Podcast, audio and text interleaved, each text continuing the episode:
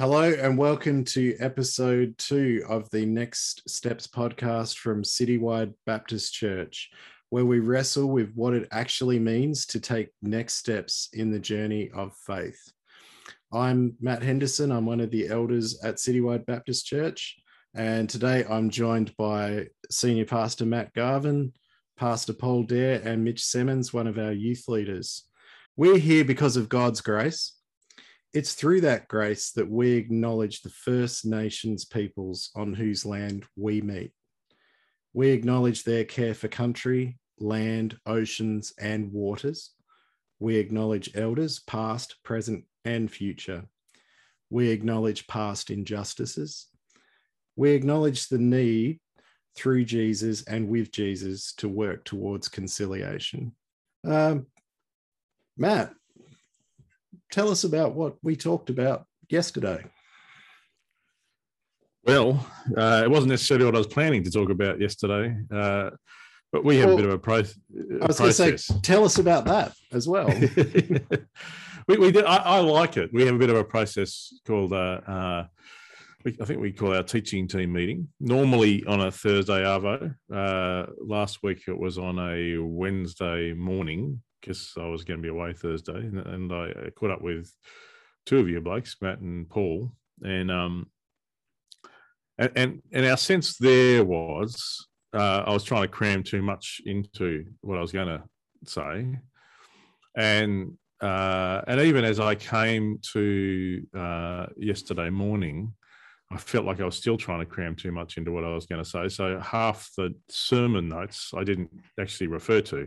Uh, on on the morning. Uh, there's just this strong sense for me uh, that uh, we have to find a way uh, to help people actually follow Jesus and to help them know what that actually means. Uh, and so uh, it was Paul who mentioned the Laodiceans as we were the, talking last week, and I lived with that uh, that part of uh, the letter, the Jesus word to the church in Laodicea in the book of Revelation. And I just, and it was heavy. It's it's a heavy thing to talk about, but just this sense that whenever the church has been at its best, it hasn't needed evangelism programs because people's lives are different mm. because they love Jesus so much. And uh, I think that a, a, good case, a solid case, could be built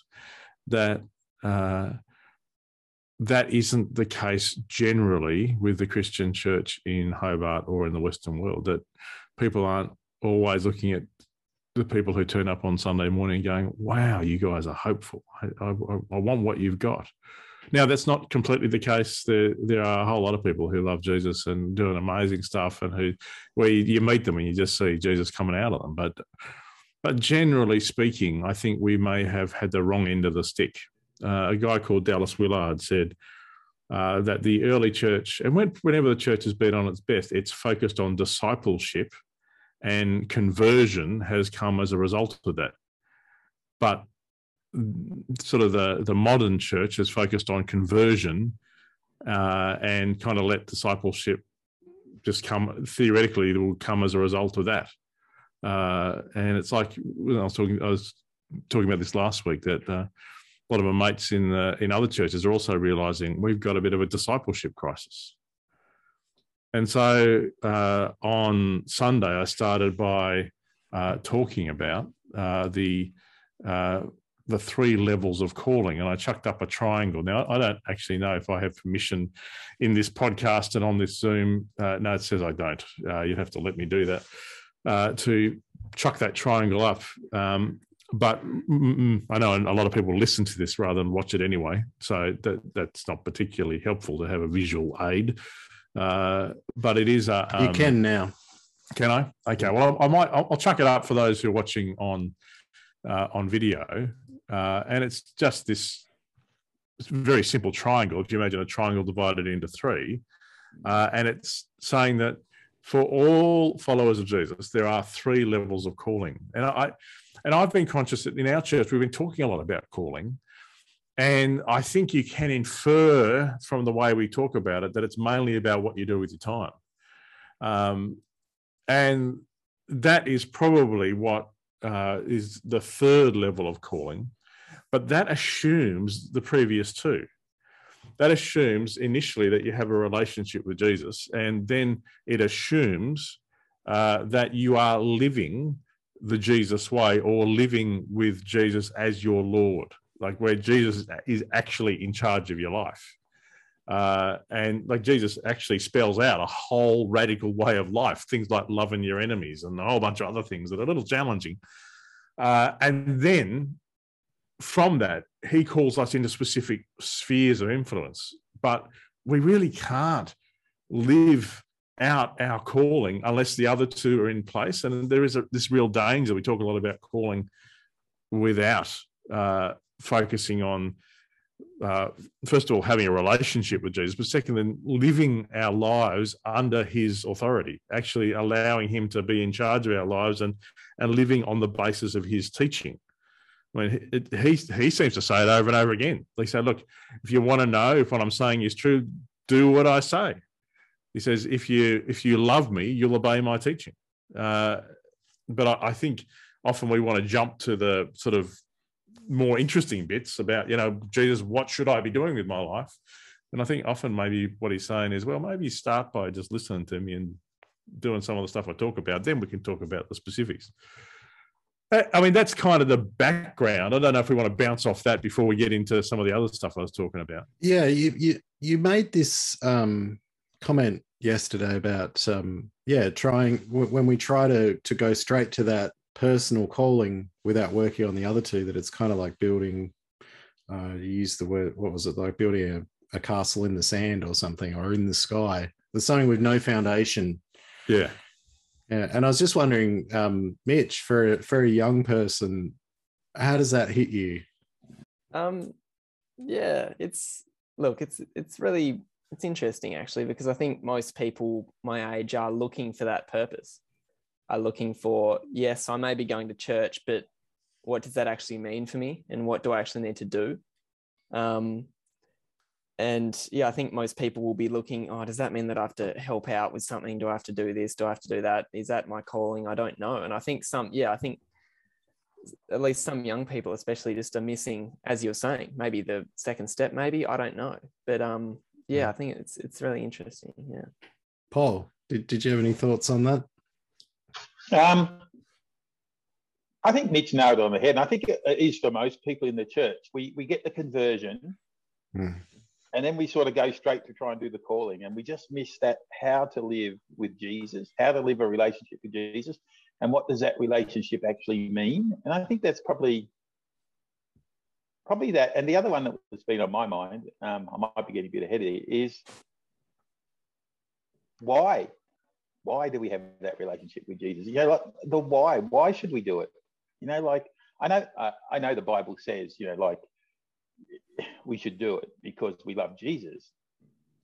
But in some ways, it's a bit of a circular argument if you don't understand the reasons behind it. And I think I've been reflecting on it a bit lately. I actually just think we don't articulate well enough what it means to actually have a relationship with Jesus in the, in the fact that we say we have a hope in Jesus. But what does that actually mean to everybody? And I don't just I just don't think we articulate it well enough. And and that's probably where I wanted to get to this morning. I just really want to hear everybody's opinions because I have my own thoughts on this. But I just wondered if someone asks you, what is your hope within Jesus? What's your hope with your relationship with Jesus? You know, the reason you're living that life that Matt, Matt talked about, the reason you're living a life that actually um, looks different. What is your hope? Why are you doing it? And I just, I'm just intrigued about what your responses are, because I don't think it's, I don't think it's a question we challenge enough on, because people say it for because that's what they're told, but I don't know whether they understand it. Mm. Yeah, Matt. Um, well, I, I, think for me, there's a few levels to it, but it's really at the heart of what I was reaching for on Sunday. Uh, as Jesus says, He is the way, the truth, and the life. That that at the heart of it, the closer I get to Jesus, the freer I am. The like Mm. Jesus, like uh, C.S. Lewis said, the more I let Jesus take me over, the tr- more truly myself I become. I know when I'm not being myself. Deep in, in me, I I I really resonate. There's a quote from uh, Martin Luther King, which I only briefly referenced, but he says, "Inside every person is a civil war." Uh, in fact, I'll, I'll read you the, the full quote because I didn't get a chance to do it on Sunday, and I wanted to. Says, "And in every one of us, there's a war going on. It's a civil war. I don't care who you are. I don't care where you live. There is a civil war going on in your life." And every time you set out to be good, there's something pulling you, telling you to be evil. Mm. It's going on in your life. Every time you set out to love, something keeps pulling on you, trying to get you to hate. Every time you set out to be kind and say nice things about people, something is pulling on you to be jealous and envious and spread evil gossip about them. There's a civil war going on. There's a schizophrenia, as the psychologist or the psychiatrist would call it, going on within all of us. And there are times that all of us know somehow that there is a Mr. Hyde and a Dr. Jekyll in us. There is a tension at the heart of human nature. And where, whenever we set out to dream our dreams and build our temples, we must be honest enough to recognize it. And I, I think that's the lived reality everybody experiences. And Jesus comes, as the Bible says, as a plumb line, a cornerstone, an external um, point of reference outside my internal battle Mm. that I can then get my bearings from. Uh, otherwise, if I'm just left to my own devices, I end up looking like everybody else, living a life minimizing pain and maximizing pleasure.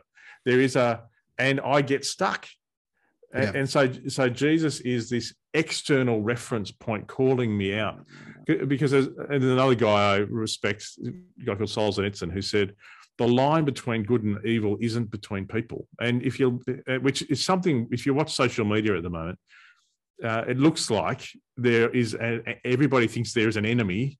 Uh, it de- depend who's who you are, it depend who they are. But there's always there's um, secret people pulling strings behind governments, or there's you know Black Lives Matter people, or there's you know right wing fundamental, whatever. Everybody's got an enemy. And what Solzhenitsyn says, what MLK is saying there is, no, nah, the enemy's in us. Solzhenitsyn says that the line between good and evil isn't between people; it's in the human heart. And so we need, and this is why um, God's God comes Himself in the flesh of Jesus and says, "Here I am. We, I know you can't do this yourself. You don't have what it takes in yourself. Let me come and."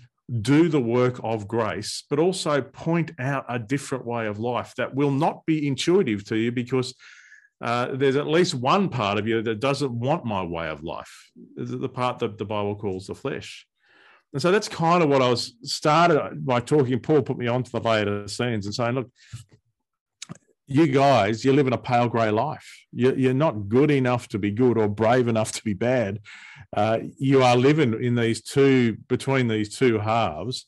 And so for me, uh, as I, for me, I would love to say that I am just so deeply in love with Jesus and that everything just works in my life. And I'm, I'm and, and, and I, I, that just wouldn't be true.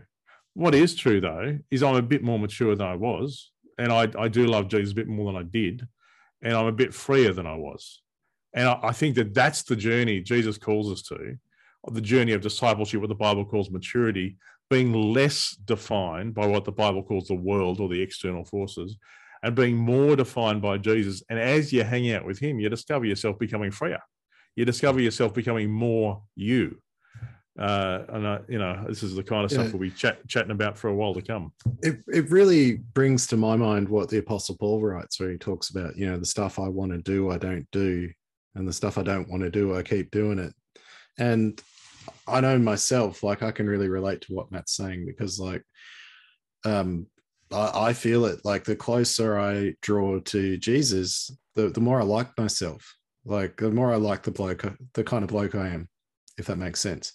Whereas you know there are all kinds of things about all of us that are broken and and like matt said there's there's a part of us that that likes it that way.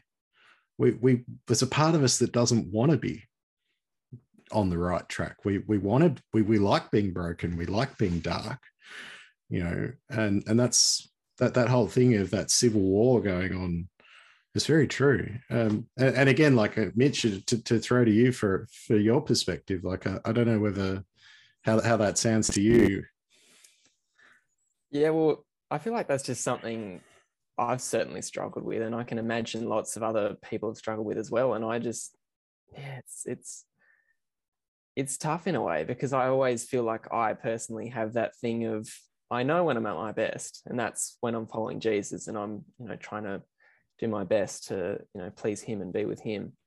However, there's obviously the earthly things that, or just such things as you know uni that I'm doing at the moment, or you know obviously your classic you know phone technology and stuff like that as well that I know is not great to spend my time on but yet I find it fun and I like doing it Yeah. so it's it's really trying to you know I guess discipline myself in a way um and yeah I think lots of other people struggle with you know phone addiction and stuff like that as well so Hmm. And and that was something that that Matt talked about on Sunday was this this whole notion of how distracted we are as a society, and if we think us as Christians are any different, we're kidding ourselves. Like we're we're just a, a, a this this group of distracted people who are sort of half doing all kinds of things. Yeah, Yeah. I, I actually was going to talk more about that. It was one of the things that I had to ditch for the sake of time and just to focus in on this other stuff. But, but yeah, that uh, I uh, I find it interesting. It's really challenging for uh, a, a lot of people who, um, and, and even for me, as I started out my journey with faith, just that, that I had a picture of what it meant to follow Jesus, uh, and uh, and Jesus himself says that the number one thing that's going to hold his followers back is that they'll be just distracted by the worries of this world and the deceitfulness of wealth. That's the stuff that'll hold Christians back from living in the kingdom. Uh, and and uh, uh, this whole question of what are you focusing on? Uh, and so it, it's it's real, and that there's part of me that keeps wanting to take my focus away from Jesus. There's another part that doesn't, but th- but that that civil war is i think this is where often I, I, we in the church can get it wrong where we can pretend that that somehow that civil war isn't real. And if you're a real christian you won't have that civil war. Like Mm. that somehow you should have it all together.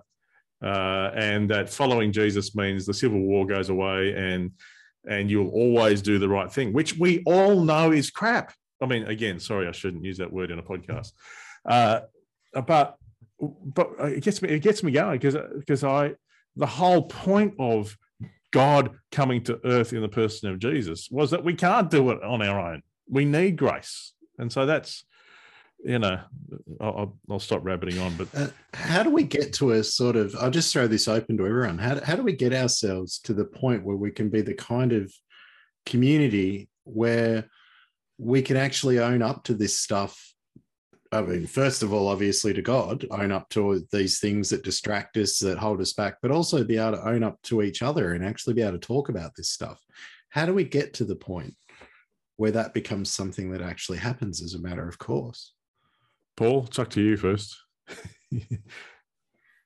Um, how do we get to that point? Thank you so much for passing me this.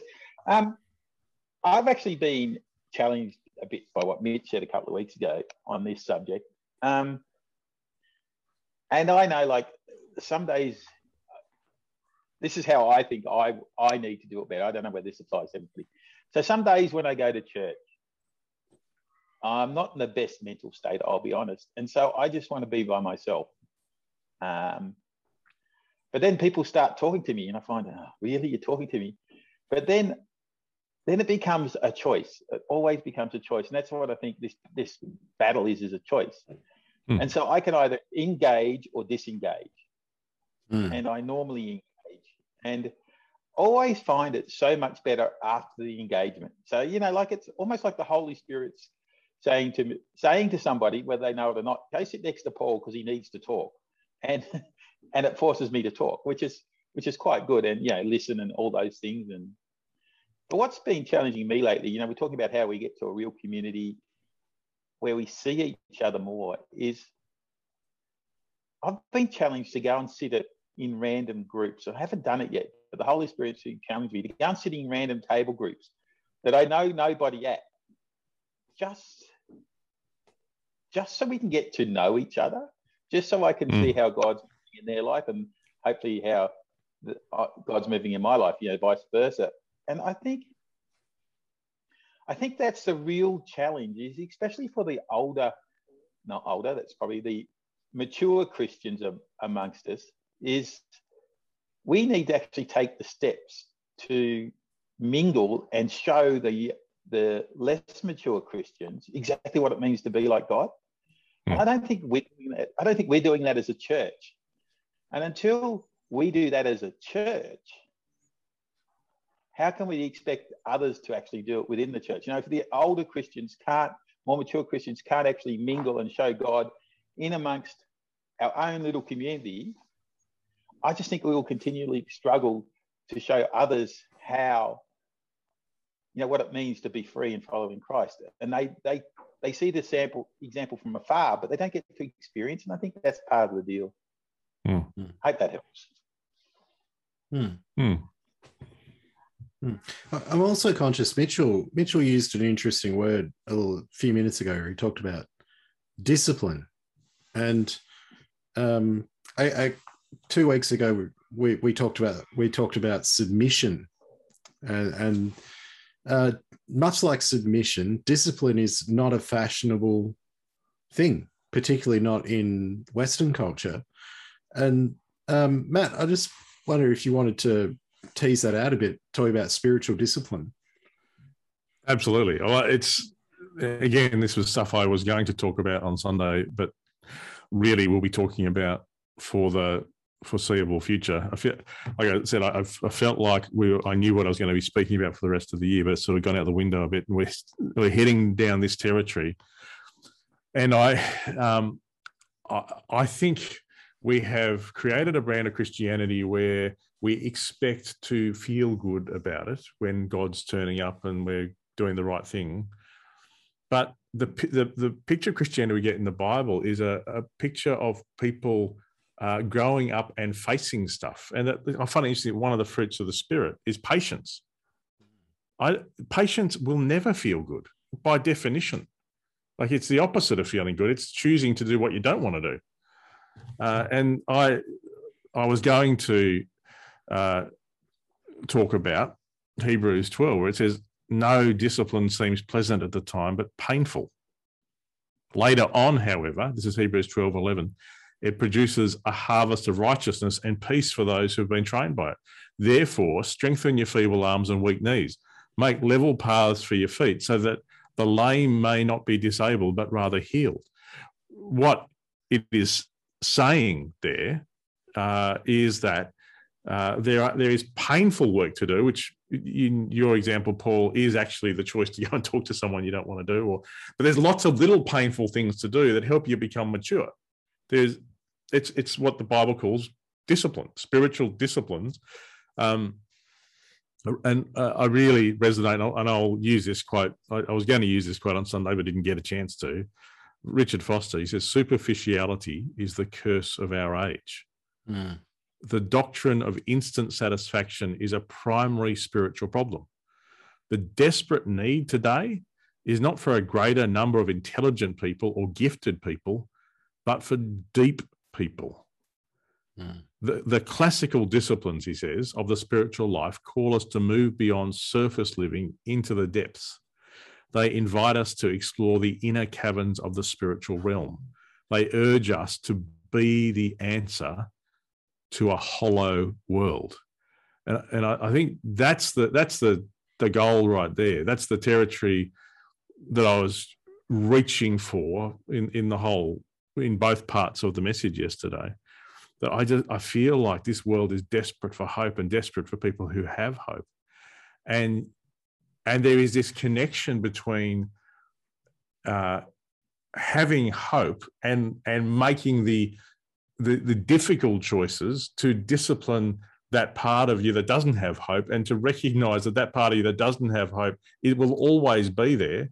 But it's a it's a choice. It, it is a choice to face both sides of you and be honest with you be, honest. And and there are just parts of the bible we we conveniently ignore where where james says confess your sins to each other so that you will be healed. Um, there is no concept in the Bible that it's possible to confess your sins other than to another person.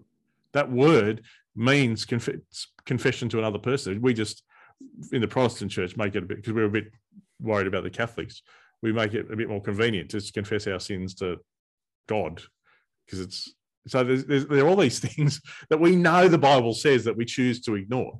Uh, and, and it's facing some of that stuff, I think that builds in it's the painful work that hebrews talks about that helps us take charge of the civil war martin luther king's civil war. He talks about inside each of us. And and this is the this is the journey we're all on. What what does it mean to grow up as the bible talks about in your salvation? It means learning to be honest about the civil war uh, and also not being dumb. Like i don't think he's saying confess your sins to everybody or tell everybody all the mess and all that sort of stuff. But you do need a few mates. You need people who know you well enough to love you when you're full of it uh, and remind you what you are when you're beautiful, you know, that sort of stuff. So I'll, again, I, you can see I get passionate about this stuff, so I'll need to stop rabbiting on. It's very, but it's a very counter. I would say it's a very countercultural message. Uh, it was it was in in in Jesus' time, and I think it still is today. A very countercultural message. Uh, Mitch, like, how do you react to that? I honestly really love it. I love that whole idea, and I think that's. I think you're just talking about your kingdom cells as well, aren't you, Matt?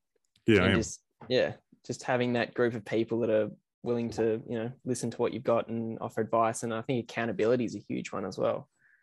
Um, mm. especially when it comes to that, you know, things like such, you know, phone addiction that we were talking about before and all that sort of stuff. But I think that is something that I think a lot of people in society, just in general, don't have.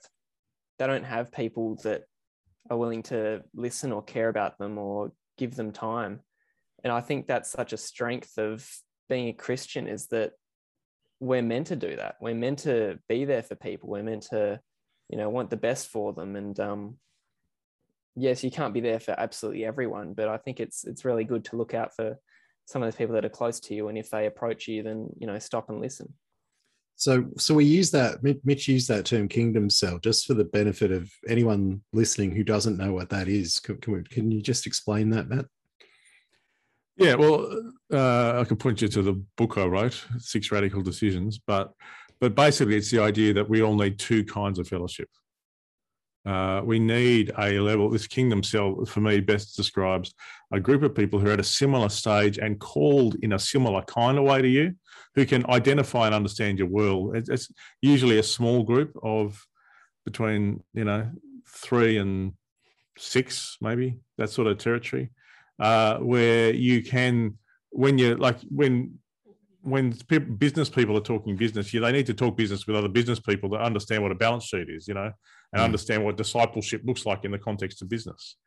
Or when artists are talking, it's, a, it's just this completely different language to business, and they need to talk to other artists. So you need people who are in a similar kind of world. Um, and then you, you, you also need this is why my argument is you also need the church. You need people who aren't in that world who annoy you, who remind you that uh, there are people who aren't called in the same way you are, but that somehow the the life of the church, the, the old and young, rich and poor, black and white, held together by a flat out miracle of the Holy Spirit, that when that mob work well together as a family, uh, that's a miracle, and that actually speaks. Jesus says, "By this will all men know that you're my disciples by your love for each other." Mm. If you only have the kingdom cell, people aren't going to think that's particularly remarkable because you're just hanging out with people who are a bit like you. And, and, I think we need that, and we, we really need it. But we also then need this other fellowship with people who aren't like you, and that's where we come together around the cross with communion and remember that Jesus is the center of the universe, and we're not. And also our mission isn't, our calling isn't. Uh, because that's the the other danger if you hang out with people who are called in a similar way to you or think in a similar way to you, your world can easily become an idol uh, mm. because because it, it becomes the focus of the discussion all the time. So that's again the, yeah. the, the, short version of a, a longer discussion of, that I sort of unpack in my the book, The Six Radical Decisions. And, and I will say, I mean that that whole concept of the the, the kingdom cell idea, it, it really works. I mean, uh, I I've been in one for most of this year, and um, yeah, it's been brilliant. And I mean, um, I was only commenting. Uh, my group meets on a Monday. And I was only commenting today that you know I'd missed I'd missed the last couple, and um, gee, I missed it. You know, it, it hmm. it's it, it, it um, my week my whole week felt off kilter because I hadn't had that time of real fellowship with with these guys who I've gotten to know, having breakfast with them every Monday. Um, yeah, we have to we have to do community together as a church. Paul, mm. as a, as a pastor of a of a small country church, tell us about the importance of community for you guys. Yeah, it's interesting. Um, I've just been challenged. Um, so community for us has two meanings. There's there's a rural farming community. So there's the farmer group, for want of a better term. Then there's the, I suppose the you know the tree hugging generation, one of, one of the know what they call them? Tree change, that's the word, not tree hugging. sorry, sorry. Um, so the tree tree change people as well. And it's just there's two disparate groups. And it's just really, I just see it to bring those together. That's the goal. And so that's the aim of the community. They both so desperately desperately want to move out of that their own circles. Um, but they just don't know how to, which is, and that's mm. the, I suppose that's the goal of the, the church up here is to actually somehow provide that connection where disparate people can get together and actually have an okay time, you mm. know, and, and, and it comes back to the reason why, you know, why are we doing it? And it's because, because we love Jesus and we just, and, and as Matt said before, you get freer, the more you know him, the freer you become. And you just want others to actually experience that as well. Mm. Mm. So it's a bit like that. But one thing I, I will um, was interesting. You're talking about home groups and um, or kingdom cells, and I actually was thinking about it before. Like the last kingdom cell I was in, we were all pretty similar in mm. what we do and how we think, and and because of that, it's good and it's bad. Mm. I find I find it's good because you get that deep fellowship you need. But I find it's bad because then you really struggle to when we go to church to break outside mm. of hmm. those bonds mm. and become a complete community. And I actually think that's the challenge, isn't it? Like mm. King are great, but if they become the be all, all and end all and they become a bit of an idol in some ways, yeah. when you get to church, you just can't you can't integrate. I don't know. You just go to the safety of the, that kingdom cell, and yeah. it's a yes. real challenge. Yeah. I, I think there is a real there. You're you're right. There is a real challenge, and I mean, look at it like ideally you want to have different levels of community or different different kinds of community i mean you want to have a kingdom cell you want to have a life group and that's different to a kingdom cell and then you want to have perhaps minist- people who you do ministry with people who you're on teams with and then you, you have the broader church community. And they're all different. Um, they all ask different things of us. So yeah, um, I don't think sorry I, am just sorry I, I, I actually don't think we do though. I think this is the thing like i don't think we need all those layers. We put layers in our own mind but i don't think we need those layers. I mean I, and i'm guilty of this myself rather than actually ask a tough question when you see somebody at church, especially someone you know who follows God, you don't go to them, oh, how have you got on with God this week? You go, oh, how's the weather been? You know, like you actually deliberately avoid deep questions, but you in yourself crave that deep connection. And it's just bizarre that we do it. And I don't know why we do it, but we do it. Mm.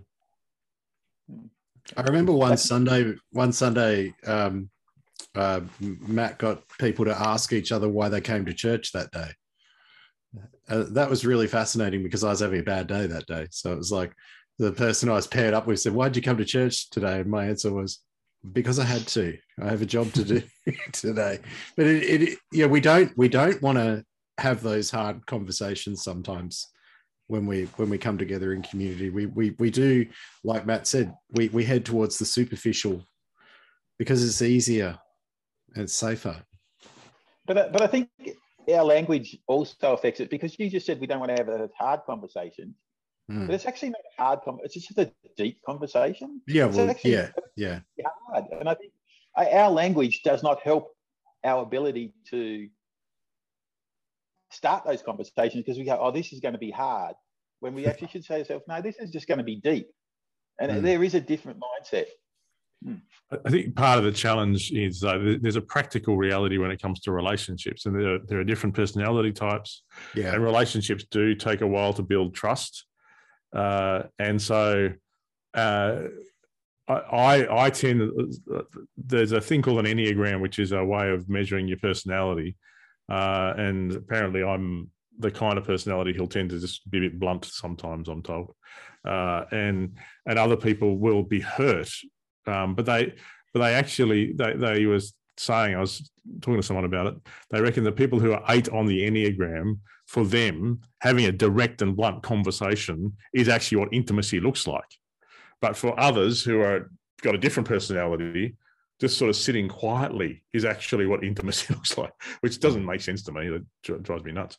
Um, but but I so I think part of that this is the, the messy reality of actual communities. You have different personality types, different backgrounds, and there are these social realities to do with how groups form that you have to you have to be sensitive to whether you like it or not uh, all groups go through these different phases of you know whether the people have different labels for it whether it's forming norming storming performing whatever it is but but there are you it does take time to build the kind of relationship where you understand what i mean by my words and yes. I understand what you mean by your words. Because initially, I, I think that you mean by your words what I would mean if I was saying those words, and you very rarely do. And so, this is the this is the challenge. It, it, it, it community is fraught. We can misunderstand each other so easily. Uh, and and sometimes not and so often the challenging community and relationship is misunderstanding. Sometimes it's just we're full of ourselves, uh, mm. and so it's it's actually sin as well. But it is it is. I, I, I agree with you, Paul. I'd love us to be a bit more real. I, I can see there are de facto kingdom cells in our church where some of the older crew find it more comfortable to be together, some of the younger crew find it more comfortable to be together, and we've got to find ways of breaking that down. Uh, but me just saying, okay, everybody, let's just be real uh, let's let's break everything up, and you're not allowed to sit with someone you like anymore. Uh, I, I, just don't think that uh, that that's not going to work either. So it is this challenge we've got. But yeah, I agree, it's not going to work. But this is where this is where you know this series should be taking us to the point where you shouldn't have to say that. We mm. should just want to do it because God I has so. put it on our heart. Yeah. No pressure, Matt. No worries. So, Matt, as you went on with your uh, with the sort of second part of your message mm. on Sunday, you you kind of pointed to an anti a bit of an antidote for for this um this this problem that you laid out. So, do you want to tell us about that? Yeah, I I, I mean, I quoted Jesus at the start of the first message saying, "You are pale grey, and I'm going to spit you out of my mouth," which is a little full on, say the least. Uh, but uh, he, in that same bit, says, uh, I counsel you to buy from me gold refined in the fire so you can become rich, white clothes to wear so you can cover your shameful nakedness, and salve to put on your eyes so you can see. It's like he's saying, Come to me and let's, talk, let's deal with the three core issues. The first issue, the gold refined in the fire, is this kind of stuff we've been talking about. The, the, the character where the, the, the way that fire is the gold is refined, it gets heated up and all the crap comes to the surface. They scoop it off. Well, this picture, all right the way through the Bible of character, uh, that making the right choices of becoming more and more like Jesus. That that as we come to Jesus, He will help us become the characters we need to be, not to be run by the the the, the bad side of the civil war. But then this picture of the white clothes, which is about grace, it's about salvation, and and fundamentally this uh, the salve for our eyes. There's this theme right the way through the whole of Scripture, from uh, Genesis right through, about that that the Bible's re- this question is what view of reality you're living from. How, he's saying, "Come to me to see reality." He's saying, and then he finishes by saying, "I'm standing at the door and knocking. I want to, I want to come in. I want to do life with you, and I, I want relationship with you. So please come to me. Please stop trying to work it all out yourself. Please stop playing your religious games. Let let me come into your life and let's do life together. Come to me to find life." rather than coming to other places. Now, there's a whole bunch of other stuff I talked about, uh, but that was the crux of it. That that that revelation verse, and that as we focus on Jesus, we find life. As as we come to Him and and and respond to His knocking at the door, we find life. Uh, and I, I, you know, there's a whole lot of other stuff I wanted to say, but but that was what I ended up saying.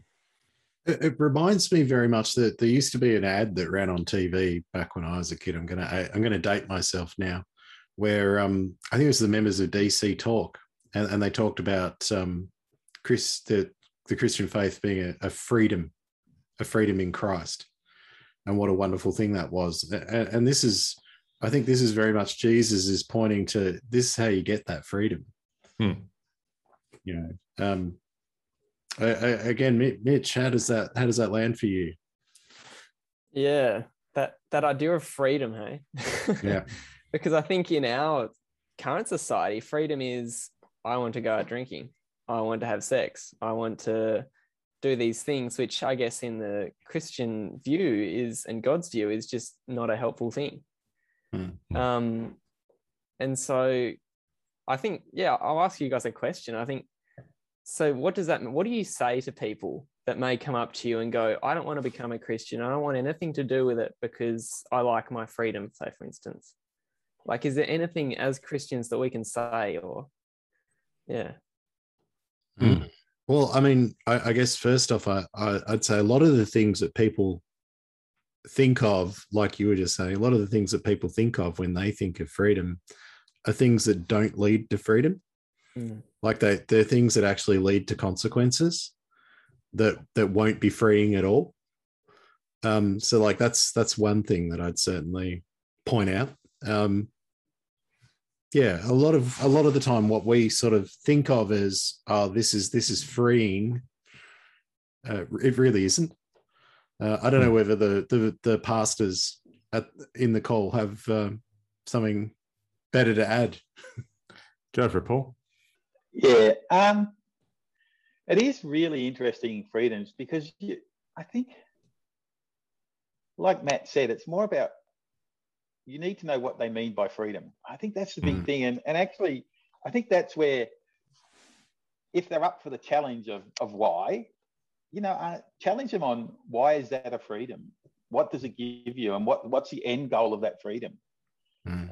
You know, like um, and I think the other thing to remember is though, like a lot of people look at the Bible as uh, black and white, you know, like it, but it says don't be a drunkard. It doesn't say you can't drink. And it, there's, so it's not a, yeah, it's not a, it's not a end of the world, you know, doom and gloom, Puritan lifestyle type thing.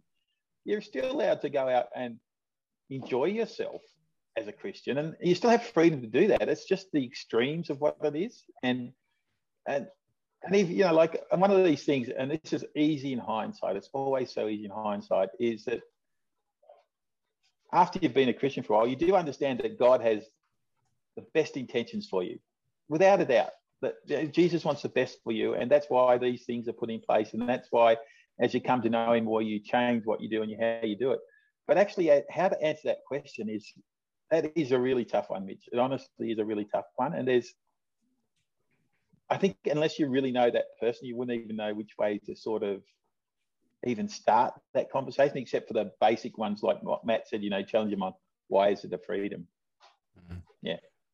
I think for me, I, I would encourage them to see if you can have the discussion about the civil war for them. Uh, what I, and what I mean by that is everybody knows. Like can say, you say, do you want to talk about this or, or not? If you want to talk about, it, let's talk about. Uh, like, is it true that there's two sides to you? Like, is it, you know, if if you're going to head down that path, does it? And look, there are there there are people who haven't yet had the life experience to know what happens when you head down that path. They haven't had enough hangovers and enough regrets and enough emotional damage from relationships that have and and at one level I mean I don't know how much data you can they can hear at that point but but I would encourage them to talk to anyone who's a few years older than them about where that path leads and, and that's fine like and and also I, I, as much as possible, want to help people hear both sides of them. Like I, I think this is the this is the great fallacy, both in the Christian church, but in the in the Western world, that there is a true you to be true to, and you just want to do what you want to do. But the truth is, there's more than one you. Like, and there is part of you that cares about people that doesn't want to just see girls as a means to have sex, or that doesn't want to just get off your face and forget about what happens or there is a there is but but it's all but there is an, another side so and so uh, and the danger is people will think of Christians as people who are goody goody kind of. We have the same battles. That you know, we have absolutely. You know, and and so many ministries are blown apart by people who don't know how to acknowledge the the two sides uh, and and and manage well the part that just wants to go and party, whatever that means for them. Um, so I, my my experience is that most mostly, uh, if, if the kind of Christianity that says you must not, you must not, you must not doesn't work. Mm. Um, but uh, if you can say to people, look, mate, you feel free, go go down that path if you want. I'll be here. If you if you if you need someone to call, like when at three a.m. when everything's falling apart and you're bursting into tears because you know you're drunk and nobody loves you anymore, uh, give us a call. I'll come and get you. I'll I'll be here. Uh, I I I can tell you I can tell you, and feel free to talk to anyone who's been down that path about where that path leads. Um, but ultimately, there are Jesus says there are there are two paths, and and I, I think we need to allow people and encourage people to test it. Mm. Feel free to try if you want to try going down the path you think leads to life. I'll bet you it's not going to lead you to where you think it's going to lead you. It's going to lead you to fragmentation, sadness, and pain. But and and that path you think is too hard and doesn't lead to life, yeah, well, the Bible also says yeah, it, it is a narrow road, and a lot of people mm. it'll be too hard for. Um, but it it is actually the place where that freedom you long for actually comes from. Now, I don't know how easy it is to have that conversation with people, uh, but and, and you want to be pretty good mates to be talking to that level. But it's it's it's the kind of conversation that happens best when you ask them questions rather than tell them your answers. Yes, yeah.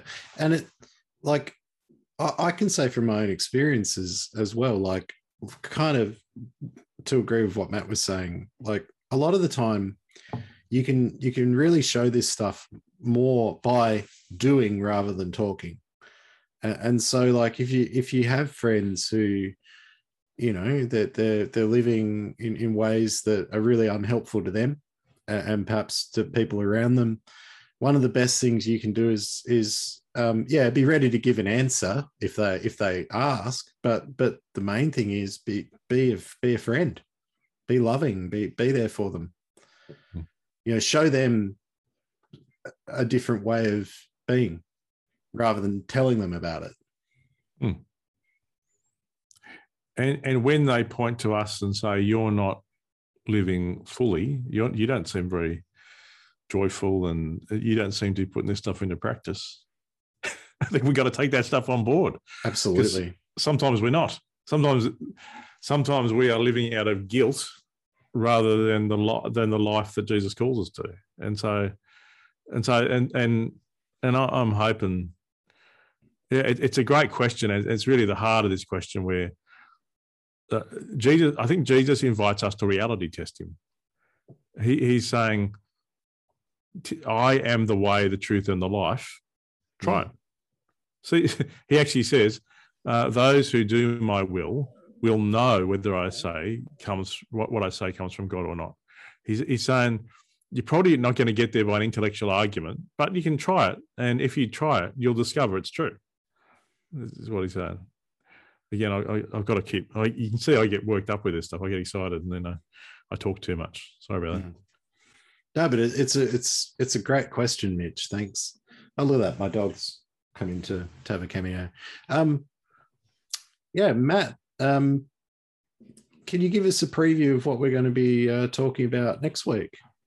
Well, I hope so, unless we get to the teaching team meeting and you blokes tell me I've got to do it all di- differently. But uh, uh, the I think what we're hoping to do is to introduce the what it just begin the, to introduce the what I, I reckon are four parts of the journey of facing the civil war and to and to growing. Um, introducing what it means to create the space just to to listen to yourself and recognize what's going on and and make different choices and actually act from those different choices. Let's see if we can unpack that. But uh, we want to talk about what does it actually mean to follow Jesus, and and see if we can talk about okay, how do you how do you actually do that, uh, and then we'll uh, spend the, the, next weeks under, after that sort of unpacking that and talking about how, and then after that we'll be hopefully talking about so how do we be a church that helps that happen? Um, but yeah so hopefully next week we're introducing the this coming sunday we'll be talking about uh, what does it mean to to take this stuff seriously and what kind of things do you need to build into your life and expect yourself to have to do what are the disciplines uh, to to become the kind of person that is able to have these conversations with your mates about what freedom looks like, uh, and and actually have that kind of conversation from a place of integrity and not a place of guilt and you know feeling like I should have all the answers but I don't and that sort of stuff. So anyway, that's that's kind of the that's what I'm hoping we'll be doing. Well, um, yeah, thanks for joining us for this week's episode of the Next Steps podcast. Um, you can uh, find this on YouTube or on your podcast app of choice. Please send us your questions. We really want your questions. And um, yeah, please uh, share the podcast if there's if you've enjoyed it. We'd love that. And um, thanks for joining us. And uh, we'll see you next week.